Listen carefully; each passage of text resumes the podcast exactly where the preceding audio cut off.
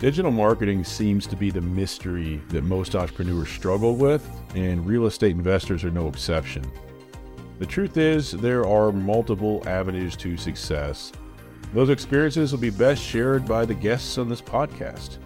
My name is Jason Wright, and I would like to welcome you to Real Estate Investor Marketing Stories. What is going on, Jason Wright here, bringing you episode number 21 of the podcast.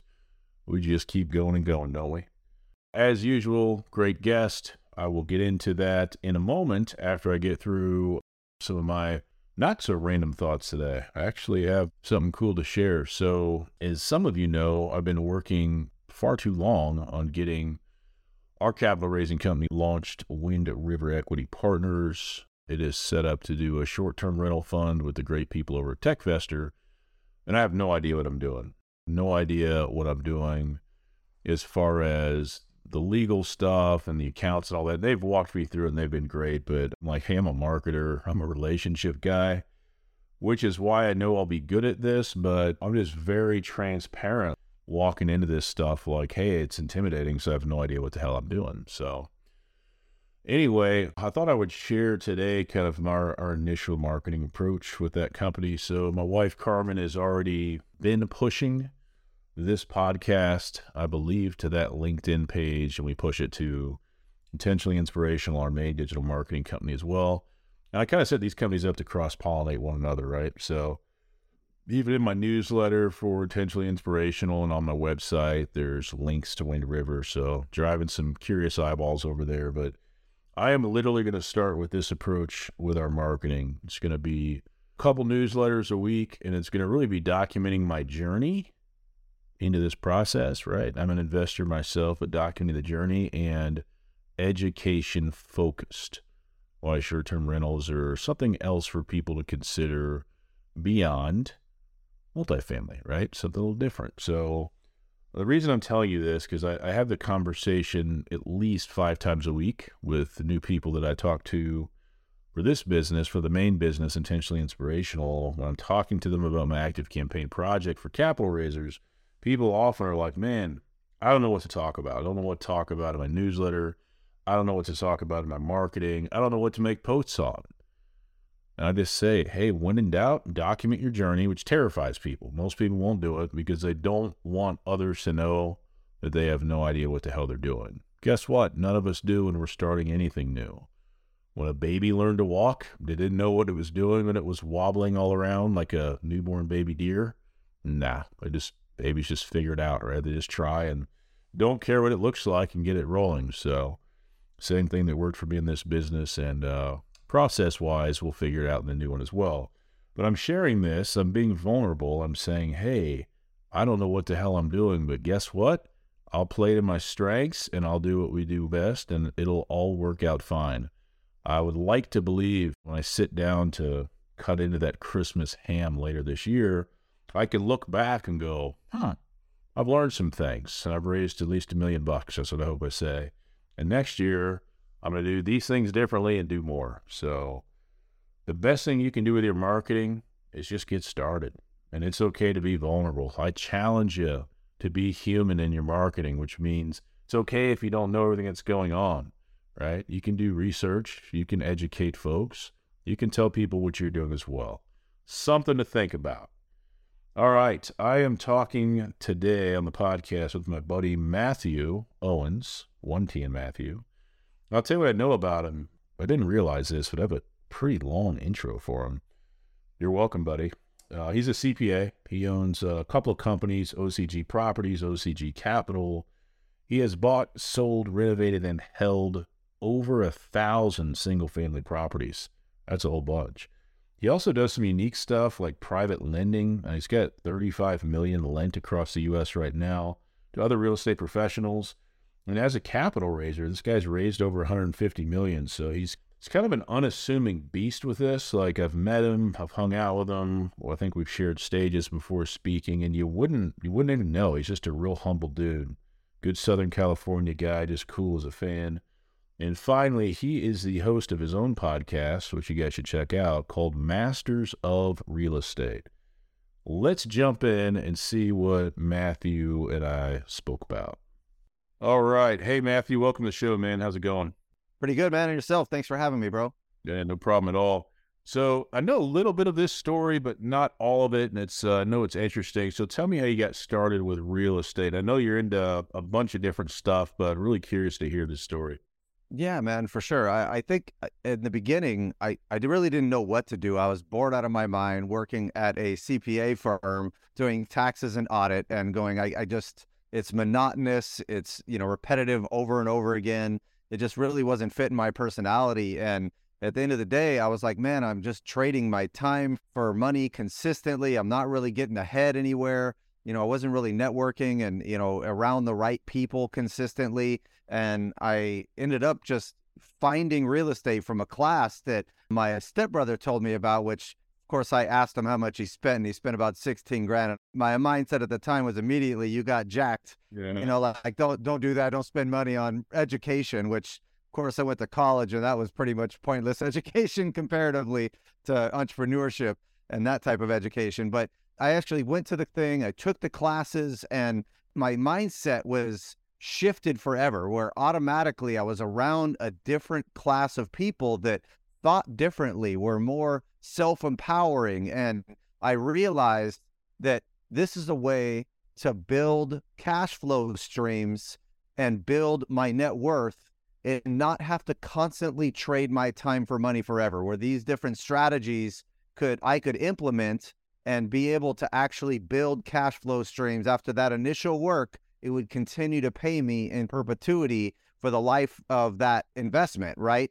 Or, you know, and obviously there's up and down years, there's volatility, there's a ton of learning that goes into that. It wasn't as easy as I originally thought. I ended up quitting my CPA firm job in 2006 to go into real estate full time. And so I was a real estate genius for about a year and a half before I got my ass handed to me and punched in the teeth pretty hard.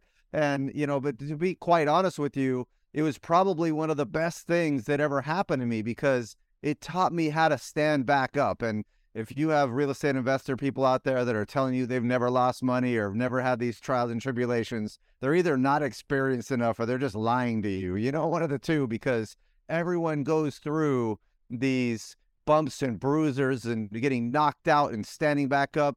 And it really comes down to how often you can stand back up to be able to determine your true success. And I learned that really early in my real estate career where my ego was like, hey, I got a 790 credit score. We're flipping houses all of a sudden in 2006. I'm super dope because I just, you know, automatically am a great entrepreneur and all this. Meanwhile, I'm thinking we're doing good as a business because my QuickBooks are done because I was still a technician in my mind at that time.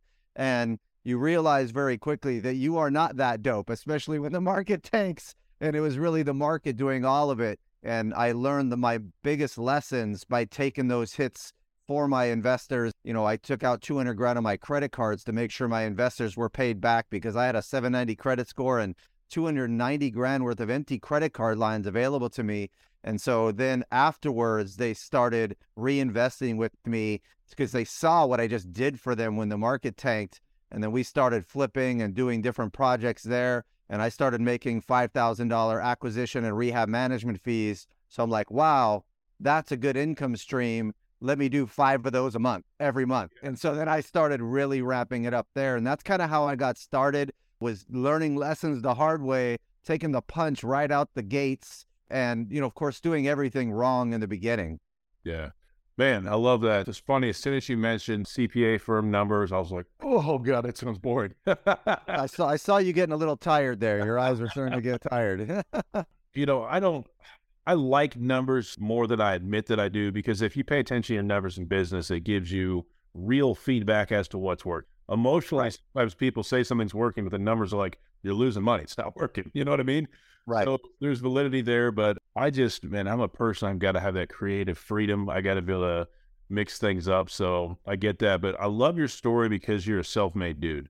You know, anytime I meet somebody, and this might offend some people, I'm not trying to, who they've had a business given to them or they're in a franchise. It's not the same as what you did. Mm-hmm. What mm-hmm. you did is you built something from nothing. So for that reason, you've gone through those deeper losses and you've gone through the real climb and all that. And I just I really resonate with that. So it's beautiful. Yeah, you you realize those hits are imperative to your success long term because you have to be able to emotionally take that L and be able to wipe it off your shoulders.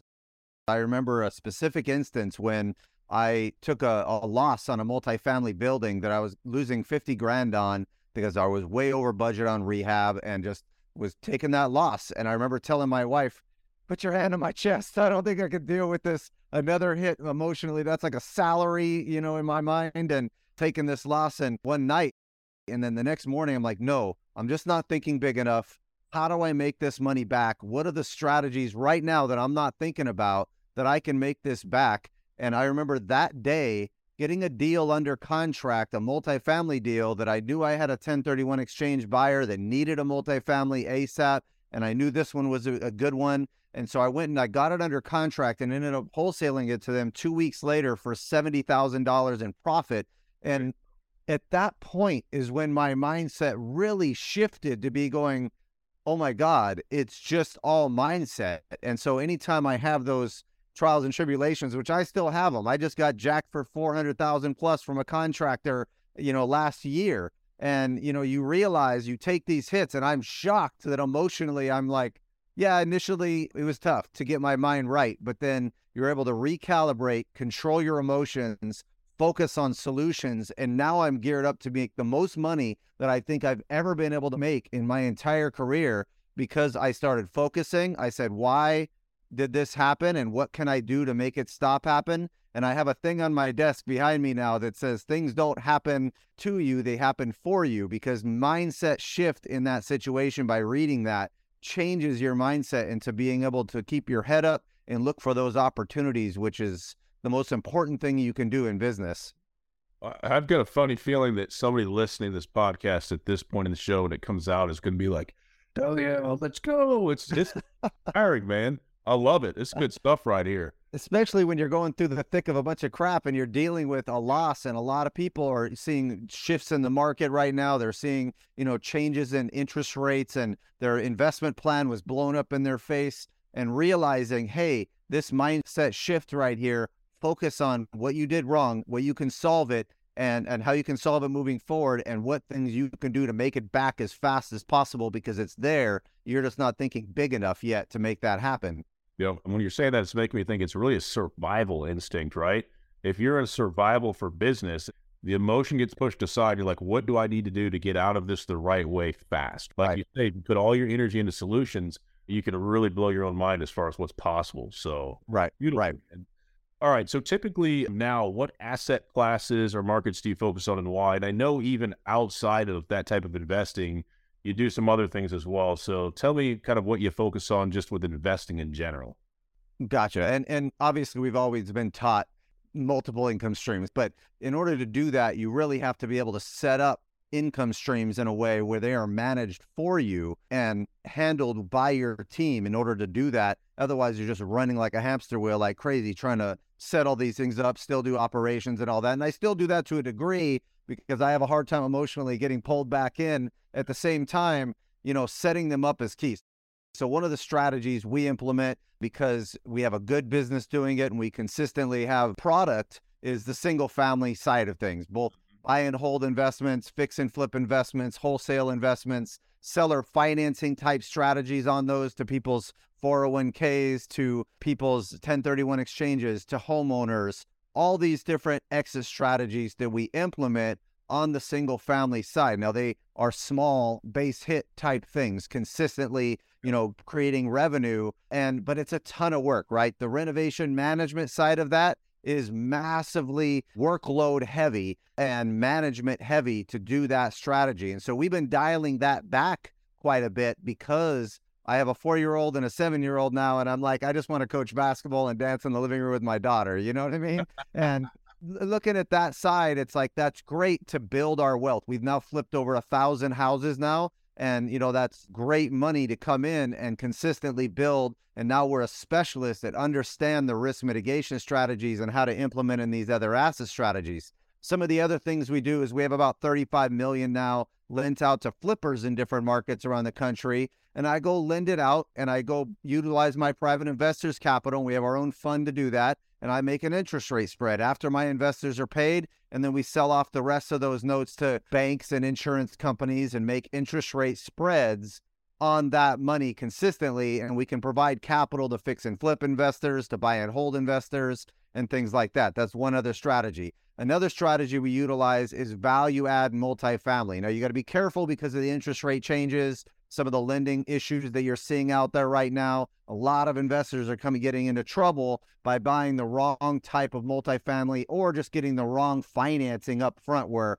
you got to be real careful of that short-term financing to do your value add into a refinance right now. Much safer position to get that initial long-term financing set up from the start so that you're in a much better stabilized position than having that interest rate risk issue that is coming up. So, you know, looking at it from that perspective is key, but we also do major value add where full construction down to the studs types projects where I'm going to be into this thing for 65% of the market value or the after repaired value or less. And I need to be able to improve to like a seven cap or better on those types of projects to make the numbers work correctly for those types of deals. So if you're going to buy those now, mitigating risk across the board is massive importance on those types of projects. So those three primary methods are the main strategies we implement.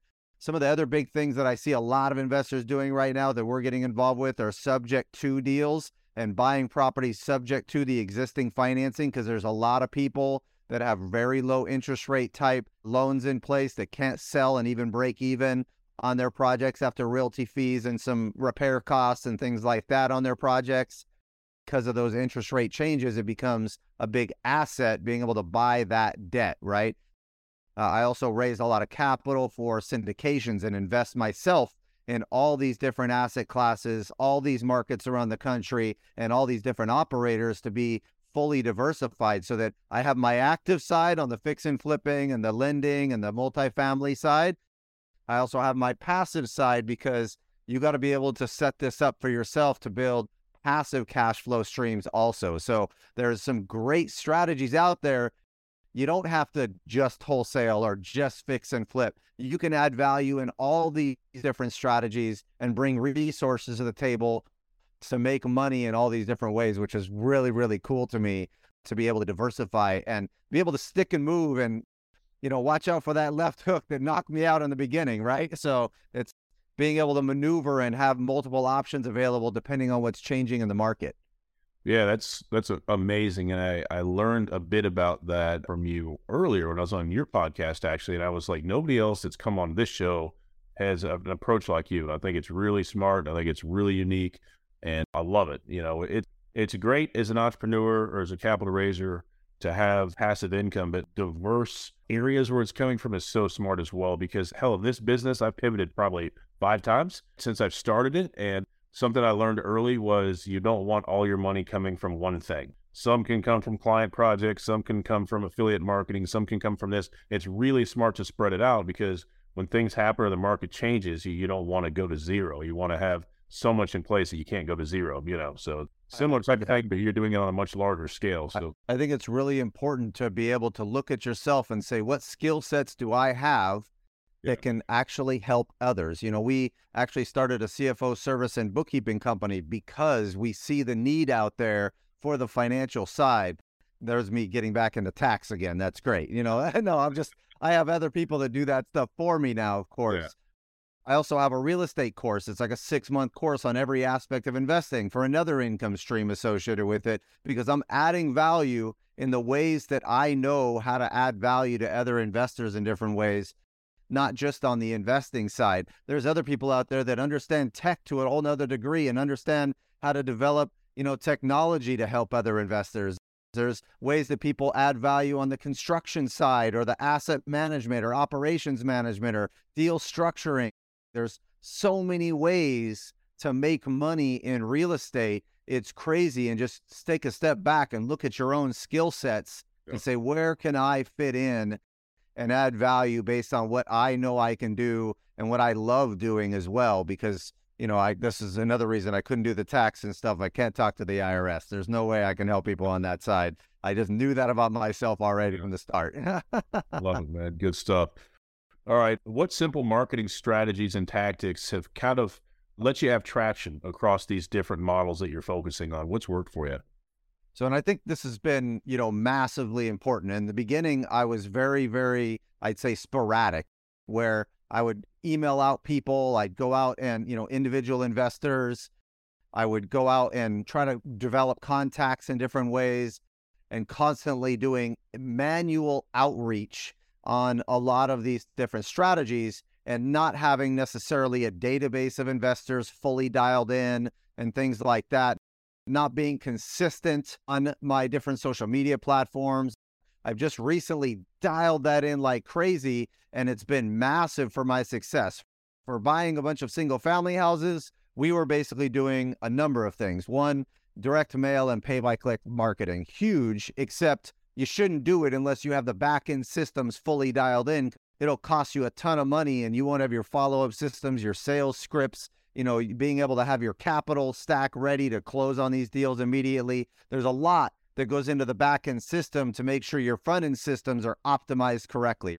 So, on the outreach side of things, we would do a lot of that on the single family fix and flip type business. That is one thing that you can do, but I wouldn't do those paid advertising methods until you have all your back end systems really dialed in. Some of the other things is just relationship development having a list of here's everybody in every category associated with real estate that sees distress, have a system of outreach to those different affiliate parties, CPAs, attorneys, lenders, appraisers, inspectors, contractors, having a list of all the people in the markets that you really want to focus on that you could have consistent outreach to and have the development of relationships to that you can focus a campaign on those particular people where you're adding value, adding value, asking for referrals, adding value, asking for referrals consistently back to those people to get constant deal flow coming to you at all times. So you have the deal flow side of things and the outreach side and being able to consistently go out there on the social media side and being able to think of your social media posts as as far as what pain points am I solving for your ideal client? So if I'm finding properties, for example, to fix and flip, what pain points am I finding for those clients? I'm helping them with take their financial position from here to here. I'm going through and being able to give them moving costs, getting them out of their negative situation and putting them into this situation over here. If you're raising capital, you're solving cash flow stream issues for them, helping them with tax mitigation issues. You're going through and helping them do due diligence and operational expertise on different investment types. There's a number of ways you can add value and get them through their pain points with their own personal financial situation, right? So their outreach programs need to be consistent and focus on the exact pain points that those different people have, as well as showing some information about yourself because really the social media campaigns other than trying to get some lead generation is a place where people go to get to know who you are as a whole and get to know what you're all about and your personality and you know what you care about and your ethics and you know personal situation and then in addition to the outreach you have the back end systems which you really helped us dial in on our side where you know, it's an email campaign to capital investors, to people that are interested in taking our course, to people that are borrowers of ours that are, you know, interested in borrowing capital from us. First, a getting to know you campaign so that they start to get to know us, then an outreach and a nurturing campaign to get them to schedule a call with you to get to know you a little bit. And then it's a you know, nurture to close type system where you are actually going through a methodical way of how you are going to outreach, you know, to these different potential clients of yours and stay consistent with it and constantly add value to them uh, across the board. So these are the strategies and the systems that we've been able to set up and dial in to be able to really get a lot more success and a lot more traction and organization with our own, uh, you know, internal needs and resource development. Beautiful, man. You're not kidding. The, the power of the relationship and connecting with the right people for referrals is huge. Can change your whole business for sure. So right, it, right, uh, massive for us as well. So good stuff. Oh, this will be interesting. Little curveball here for you, my friend. I hope you like curveballs. Nice. What would you say the biggest mistake is, or the biggest regret you've had so far in regards to the approach you took with marketing? So with with the marketing side of things, it really came down to trying to do this myself, I think, and going out there and shooting and shooting and trying to learn how this stuff works, you know, online and through my own trial and error, copying other people that are doing it wrong, you know, a lot of times and realizing, oh, wow, that's not working. They don't do that right. Spending thousands of dollars with the wrong people in the past and people telling me that they're going to get me on first page of Google and all that stuff for X amount of money. And you're like, well, what key terms and what does that do for me? You know, what's, and then not tracking, right? Not having my KPIs dialed in on what is actually occurring, what it's actually producing for me so I can look at a direct return on investment. If you are not tracking your leads and exactly what you're producing out of your marketing, then don't market. There's no point because you don't know if you're making money or not at all with regard to those things. Especially if you talk about, you know, hey, buying single family homes, for example, if you're spending $5,000 per house on direct mail marketing, pay by click marketing, and things like that, and your back end systems and your callers and all this kind of stuff on average, but you're making $2,000 a house, just to give you a quick example, you're losing money, right? Every single month. And so if you don't have that mm. dialed in, you don't know that. We've spent hundreds of thousands of dollars doing everything wrong like that and dialing that in, to realizing, hey, wow, we're spending five grand a house and we're making 10 grand a house. Yes, that's great. But that is a crappy profit margin at the end of the day for having to do that much extra work on a project and so until you dial in your backend systems, you have your right KPIs in place, you know, don't do any marketing until you have your KPIs and you're tracking everything. I think those things and copying other people and not learning from the professionals and just spending money on the right people that can teach you the right ways of doing it is the most important thing you can do. Yeah, I think that's great advice. And something that I tell people a lot of times just to keep it simple is I'll say, hey, if you're trying to get past investors on the phone and that's where your journey begins with them, and for most people it does, I say, what what marketing efforts are getting calls booked with you? And I go, never thought about it. People will get like obsessed about stuff that doesn't matter. They're like worried about like the click through rate on the email or something to a point where it's unhealthy. And I'm like, are people booking calls from the email or where are they coming from? So like right. book calls, I want to know, okay, where are they coming from? Then when people close, then I really pay attention where'd they come from. Then you identify, hey, these are my three hottest lead sources. So we're going to keep dumping gas on that fire. Let that site right and tall. Like if your your business, which for these people in our audience, it will be, but pay attention where your calls are coming from. What's getting those book calls? So when we, yeah, I think that's really really key. Knowing exactly your lead sources because you know you could be spending all this money and all these social media campaigns and you're really only getting traction out of one of them. And so, what's the point in spending all the money on the other ones? We had somebody post on TikTok about our lending business, and we ended up getting like 300 calls in, but it was also the wrong people, right? It was people going, Hey, can I borrow money, dude? And you're like, Well, you don't even have a property. You're not a real estate investor. They just want to borrow money. This doesn't work, you know? So, so at the end of the day, I think, eh, you know, knowing that they're qualified leads also is really key. And then potentially even taking them through a qualification process before they get on the phone with you so that you're not wasting your time with a bunch of unqualified people.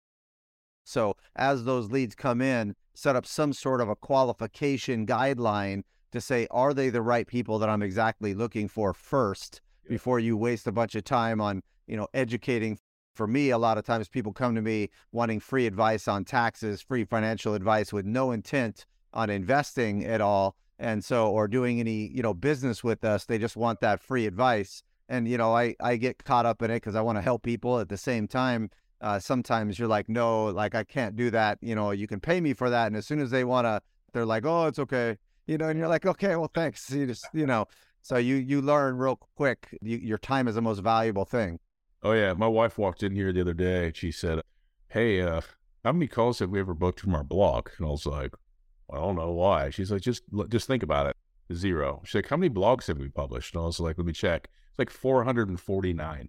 Oh. Like, That's a lot of money. I was like, "It's a lot of money." She's like, "Let's not blog ever again." I was like, "Okay." And the reason why is because we're just dumping gas on what works. And then I, I said, I think I started blogging because another entrepreneur was like, it's just what you have to do. You have to. But when we look at, has it ever led to anything for us? No. You know, right. no one has ever said, man, I saw this blog and I booked a call. Here I am. It, it doesn't doesn't flow that way. So why why are we going to do it? So we will do that. Right. nice, nice. That's awesome. Yeah, it, it, might be good to have it up there. Uh, some of those articles for people for reputation purposes, but after that, you know, yeah, it, it definitely you know, go get it repurposed eh, so it's easier to get done instead. Yeah. That's we still have it all out there for SEO, but we're not making anything. Right. Uh, let me ask you this: another curveball. Can you share a story about this journey with us right here, right now, that you've never shared publicly before? It can be anything you want. It could be funny. It could be sad, happy, whatever you want, brother. Yeah, no problem. I, so something not publicly. Looking back, when we were losing everything in 2008, my brother and I are, are business partners. He yeah. he owns a percentage of the company, I own a percentage of the company, and we have the same personality, and we both get stressed out the same way, right? And we both want to tell each other to go f off sometimes, yeah. you know. And when everything is crashing around us and we're both losing everything at the time, it almost came to blows with us where we're ready to fight each other because of some of this stuff that's actually happening and we're just like, oh my god, we're, both reacting to the stress the same way yeah. until you know, and it took time for us both to dial that back in and realize and take more hits in the future to regain that kind of emotional control to where mm-hmm. both of us don't really react to these types of issues anymore. But in the beginning, you learn real fast like, hey, you know, it's hard to do business with family sometimes, and especially if you're just candid with each other and you know, you don't want to hear it from your brother sometimes. He still tells me certain things where I'm like, don't tell me that. I don't want to hear it, you know, and, and it's more stubbornness than anything else. But you, you learn really quick about that emotional control aspect of things, especially when you're doing business with family, you know, taking a hit and going down. That's when you really see where that stress gets you, you know? So, you know, I stress out and a lot of people see, hey, here's all the success out there. Here's the new investment I invested in. Here's this. They don't see the 14 hour days sometimes. They don't see the stress where I've dealt with 15 problems before noon on a Monday or the contractor that's not calling you back after you gave them the deposits and they're not performing anymore and you know the mental stress and agony that you go through through doing that. A lot of people go out there and push all the fluff out there you know which is important as well to show people the success and be positive but at the same time there's a lot of mental anguish that you go through as an investor, as a business owner that people don't realize. yeah, bourbon for breakfast is not uh that doesn't happen for no reason. So yeah, yeah, exactly. uh, all right, so uh, if you were to give just one simple piece of advice for somebody getting started today as a capital raiser in regards to their marketing, what would it be? So first, I think being very methodical. I think it's important before you even start marketing, before you start an investment strategy, to come up with what does your vision look like for that 10 year period out there, right? Where do you want to be? And then where do you want to be five years from now, three years from now to get to that 10 year goal, one year from now? There's a book called Traction that's absolutely amazing, called talks about the vision traction organizer and the entrepreneur entre- operating system that is really, really important to understand and dial in. But what it does is it breaks down your vision all the way down to your quarterly, to your monthly, to your daily activities that you need to be doing to get to that specific goal. And so a lot of times it comes down to those daily activities are marketing, right? It's okay, well, I need to go and in order to get to, you know, X amount of apartment units that are going to pay me $50 a month per unit um, times 2,000 units to get me to my financial freedom goal, then I need to go and find deals. I need to go and market for capital. And so, what are you going to do on a daily activities basis to do that? You know, what specific action items are you going to take to get that going on the marketing side every single day? If you're like, hey, I got to go raise $10 million or something, or $2 million or uh, $500,000 over the next, you know, month, then how many leads do you need to be talking to and what strategies are you going to use to bring those leads to you every single day so that you can get on the phone with 10 people a day every single day for 30 days which is you know 300 people a month to be able to get to an, an estimated ratio of how much money you can get from each individual person based on a percentage basis right you're breaking down the math and saying, what do I need to be doing? That means I need this many leads coming in the door to be able to get to that level. And so breaking that down first and seeing what your true needs are and how you're going to do it is the most important thing. That the, the, the book Think and Grow Rich is right on the money when it comes to thinking first to then be able to grow rich is breaking that all down. And so that that way you can see a true vision of what your daily activities are. Because if you just say, hey, I need uh, 2,000 units making me $50 a month every single month to be able to be financially free, for example, then how do you, that seems crazy overwhelming. All of a sudden you're like, oh, that's just, I can't do it. But if you slowly break it down into daily aspects, what you have to do every single day, all of a sudden it becomes surmountable where you're like, I can do that. I'll spend two hours a day extra every day doing this to get to financial freedom in five years. You know, like that's amazing. Yeah, I hope people watching and listening really paid attention to what you just said because it's it's spot on. I, I reflect back on my own journey with what you said, and I remember setting these financial goals. First goal was like, can I get to five thousand a month in revenue? You know, part time, trying to figure this out. And then it was like, am I worthy? Is it possible? Type of thing. And then once you get there, like you say, to really scale and you throw these numbers out there, if you don't have a plan, that you say where your daily action leads towards it, how are you going to get there? Like, what's the path that you, you just kind of spin your wheels? So I really like, you know, the monthly average revenue. And then I'm starting to just glance a little bit at quarterly, but then like it breaks it down for me. All right, every day, these are kind of the big three things I need to hit. Sometimes you hit them, sometimes you don't, but you, you know, you celebrate all forward progress. And if you keep doing it, just like anything else, consistency is the king. So things can be achieved. Things can be done if you you actually are willing to put in the effort to say, okay, what is the where's the math? How much do I need to do? Like you're saying, you got to take the emotion out of it. It's a big theme to our show today, taking the emotion out of things, but it can be very powerful, and you can realize that all of your income dreams are possible. Um, there's got to be a belief piece, but there's got to be a plan, a data driven plan as well. So, and, and that, that data driven plan really does set clarity for yourself and helps you not feel like you have that imposter syndrome.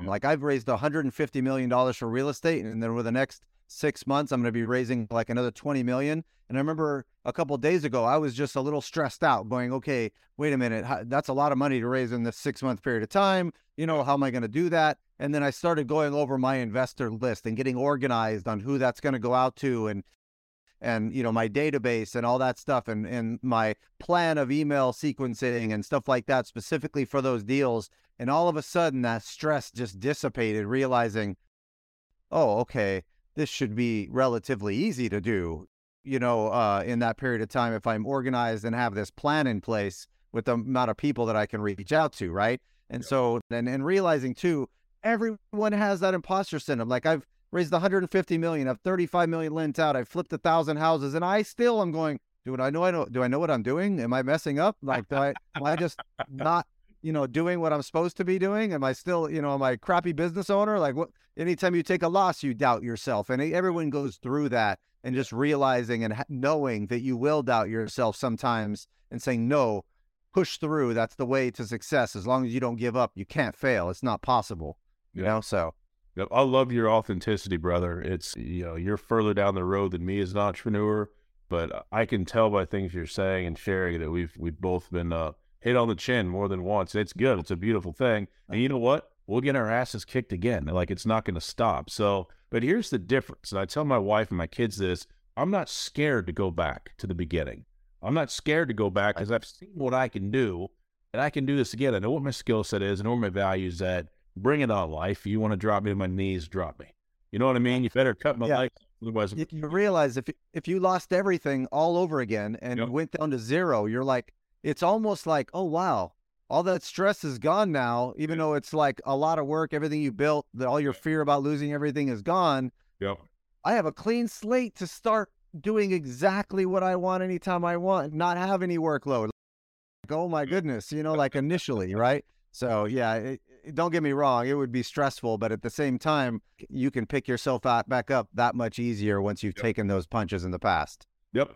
So we are recording this show uh, the end of March 2023. As you look forward through the rest of this year, what are you most focused on in your businesses? honestly starting to become more passive. So I'm slowing down, like I mentioned, in a lot of the, the active activities on the single family side. I'm setting up the right asset managers.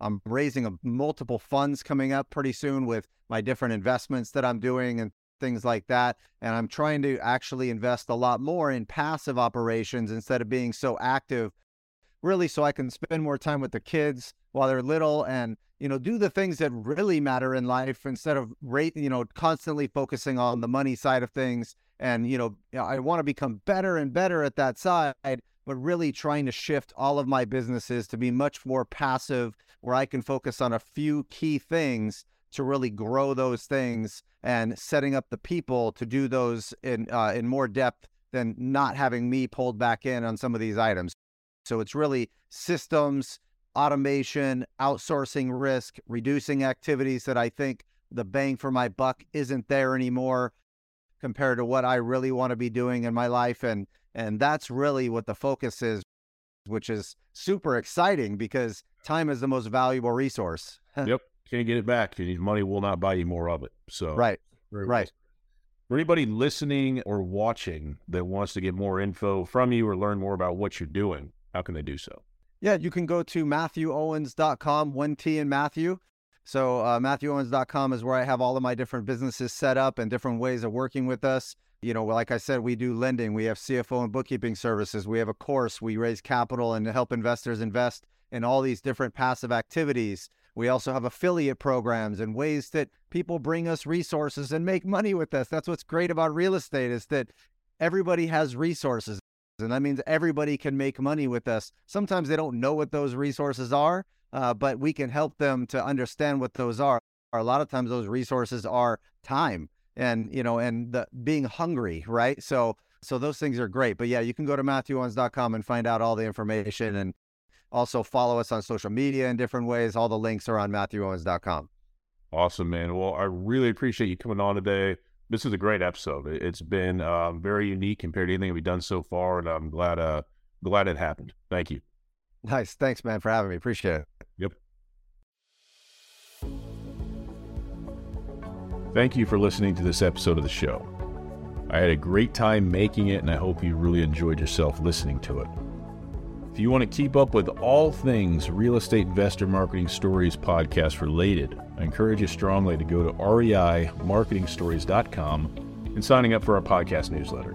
We will simply keep you up to date with what's going on at the show, new episodes, and things like that. reimarketingstories.com. So hopefully today's episode and the other episodes that you'll listen to will remind you that as a real estate investor, everybody starts at the beginning. Okay. Um, our guest today and the other guests that you will hear on this show will share their real story, right? They'll tell you what worked, what didn't work. And I want you to remember one thing if you remember nothing else today. It's possible for you too. Okay. Never stop going and keep following your passion. Finally, today's show has been brought to you by CapitalRaisingAutomations.com. If you're an active capital raiser and you are ready to learn the three areas that are holding you back from raising more capital, I strongly suggest you check out CapitalRaisingAutomations.com. Check out our free 10 minute video there, and you let me know if it doesn't provide you value. I'm sure it will. All right, thanks again for listening to the show this week. Hope to see you next time. Take care.